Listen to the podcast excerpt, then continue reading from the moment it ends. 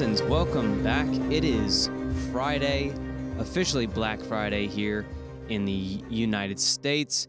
And I want to welcome you all officially to episode 14 Tales from the Dark Multiverse. This has been a very exciting episode for me to be working on. I am I've been looking forward to it since I bought the first issue of Tales from the Dark Multiverse, and I cannot wait to get into it. So, before we get started, of course, I am your host, TJ Aquilina, and this is the Elseworld Citizen Podcast, a show dedicated to obscure comic book stories, unique tales, unique takes on some of the classic tales we know, some original stories as well, and with the goal, of course, in sharing these stories is to always keep an open mind and Elseworld state of mind.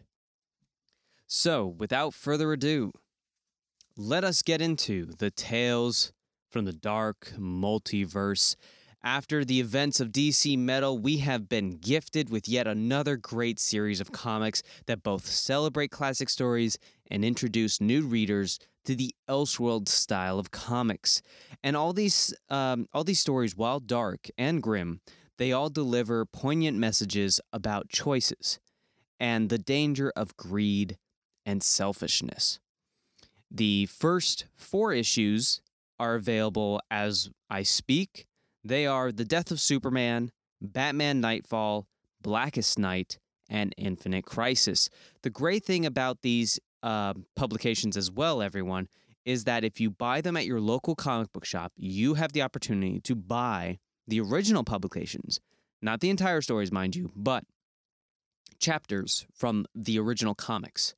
So if a younger reader uh, that is a part of your family, if you're looking for a great gift for them, these are really great comics that you could buy for them that introduce them to some of the darker tales of the DC universe, but also introduce them to the original comics. And you can buy those issues for just a dollar each when you buy the Tales from the Dark Multiverse publications. Um, so let's get started. First up, Death of Superman. In this uh, version of this classic tale, Lois Lane, instead of mourning the death of Kal-El and Clark, she instead takes it upon herself to go to the fortress of solitude and discovers the sad truth from the Eradicator that he was unable to restart Kal-El's heart and bring him back to life, or so they think. And in the heat of the moment, Lois Lane requests that the Eradicator give her the powers of Krypton instead of continuing to rejuvenate Kal-El.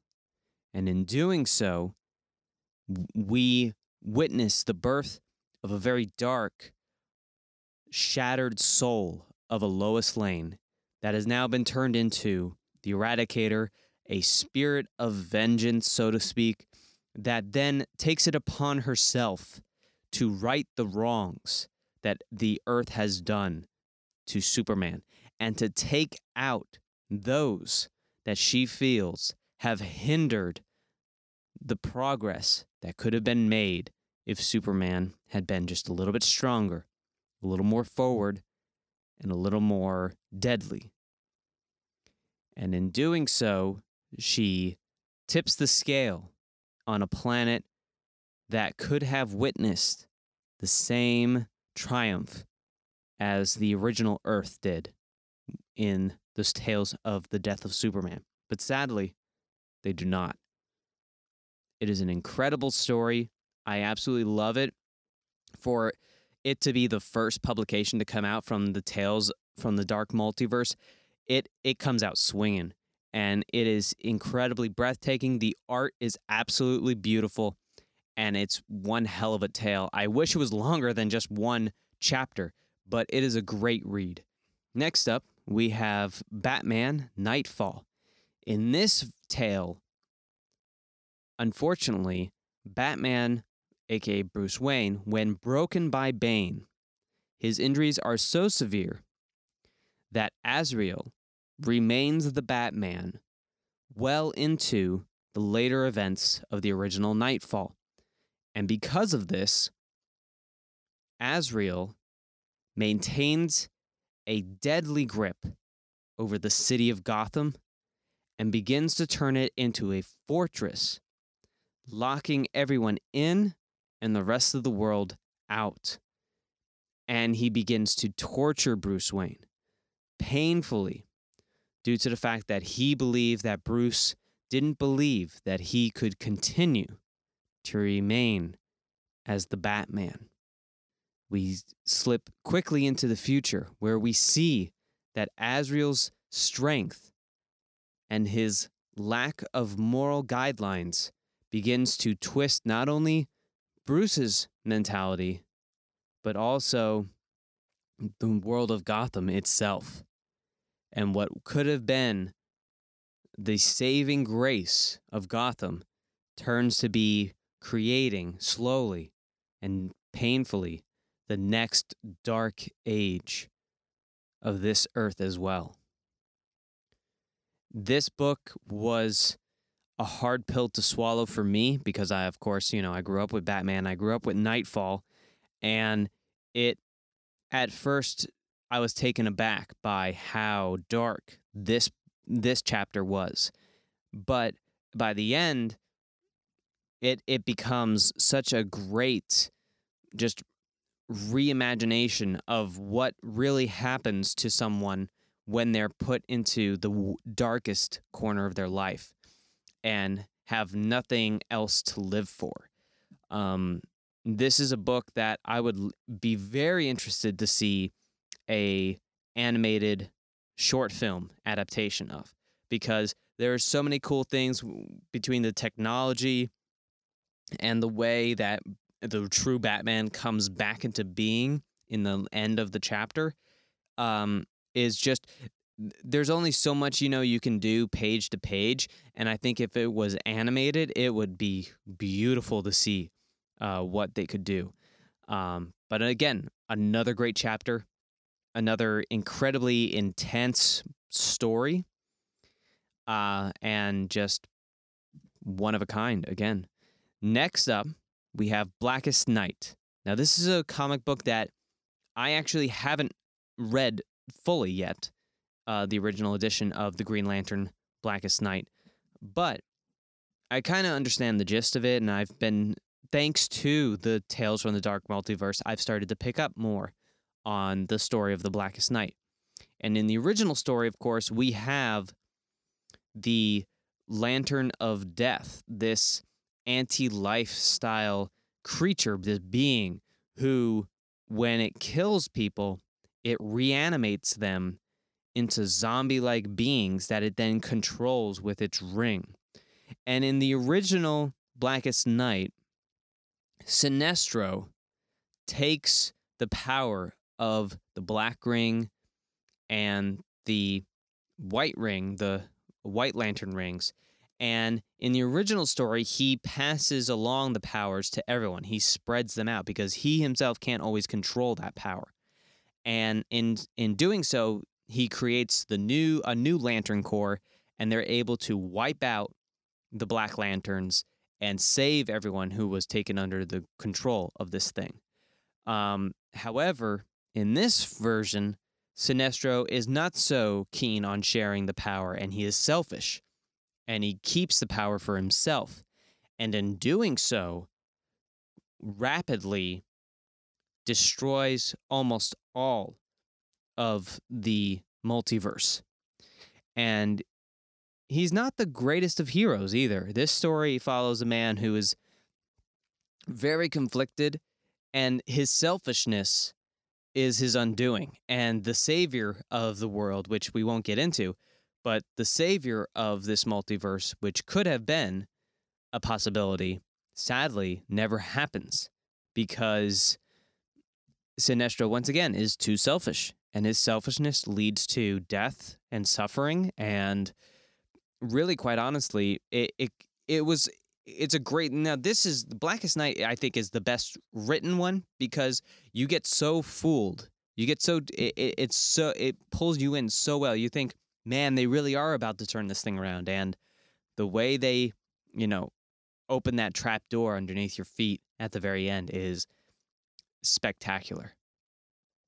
And of course, the final one, which I'm still wrapping my head around, is Infinite Crisis. It just came out this week, and I really, quite honestly, I can't spoil any of it for you. You gotta, you gotta find this one and read it for yourself because it is great. It's great reading. Um, and Infinite Crisis, depending on the versions that you know, of course, we have the CW version of Infinite Crisis in which uh, the monitor is uh, the monitor and anti monitor are kind of starting to go at it. Universes are disappearing. In Infinite Crisis, there are uh, the version that I know at least is the Flash journeying from planet to planet and witnessing sudden destruction. And he has to face against some of his own greatest villains, as well as uh, the Anti Monitor and uh, Darkseid himself, and the the Justice League have to the all the different planets have to kind of team together. All these heroes from all these different dimensions have to come together to be able to fight this impending threat that reshapes the universe at the same time. Um, and I really can't go into anything else uh, because again, I'm still reading Infinite Crisis: Tales from the Dark Multiverse. But listen, guys, this has been probably one of my favorite collections of comics so far now. I love DC Ink and I think DC Ink is great for younger readers. If you if you are one of those people that go, "Eh, I'm not really into the teen YA styled uh, narratives," Tales eh, Tales from the Dark Multiverse is going to be right up your alley. These are great one-off stories. You can pick them up, put them down. They don't take much space on your shelf. They're really small editions um, and they tell these incredible stories and they really make you think like they you know you enjoy them as entertainment at first but then when you put the book down you think about what that story was about what these stories are about and you realize that you know they they have some interesting messages in them actually really positive messages too. They're they're yes they are warnings of what the you know the worst possible outcomes could be but at the same time, they're great in the fact that they're able to very eloquently express what the right choices are and also what the emotional choices are and the difference between the two. I think a lot of times, even to this day, in a lot of media and a lot of film, um, the current message is to, you know, embrace your feelings, embrace the emotion because that's the truest reaction you can get. And I think it's interesting how Tales from the Dark Multiverse kind of contradicts that in some ways. It goes, well, yes, emotions are important and they should be embraced, but at the same time, there should be some control. There should be some you should be you should take a moment to step back and go, is this really the right choice? Or should I be listening to others now?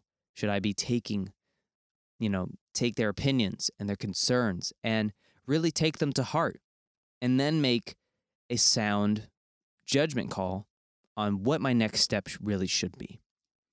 So, listen, guys, I've got less than a minute here to go. So, thank you all so much for listening to this Black Friday edition of the Elseworld Citizen pod, uh, podcast. I hope you enjoyed it. I certainly did. I love these comics. Make sure to check them out. There's a collection of the Tales from Dark Multiverse that comes out next spring. But if you want to catch up, trust me, there will be extra copies around because I went and I collected all the current editions that I had. Uh, I was able to from my local comic book shops. They're still available. There's plenty of Republic um, republished republished editions of these comics that you can find. And of course, you get the $1 editions of the original comics. Now, they're only singular chapters from the original comics, but they are great, especially if you want to get your young ones hooked on the OG stories that have inspired these uh, dark multiverse editions. So, thank you all again. As always, I'm your host, TJ Aquilina, and I hope you have a great rest of your holiday week. I hope you didn't go too crazy on Black Friday because uh, Christmas is just around the corner. We need to save some energy because uh, it'll be here sooner than we know. So thank you guys again. Have a great rest of your week. Have a good weekend. Rest up from having that turkey. Hope, and I hope that you guys uh, enjoy these comics. And I'll talk to you real soon. I'll have an update on my next episode dropping. I don't know if I'm going to have one this coming Monday, but I definitely will be starting back up uh, on the following Monday. But make sure to follow me on Instagram at Elseworld Citizen. That's where I'll give uh, all my updates for the foreseeable future. And stay tuned for this coming week. I am officially launching the trailer, the teaser for my brand new podcast that is part of the Elseworld Citizen umbrella. I'm so pumped to share it with you guys. I think you're going to like it. I know I've had a blast working on it so far. Can't wait to share it with you guys. Keep an eye out for it next week. And as always, have an Elseworld state of mind.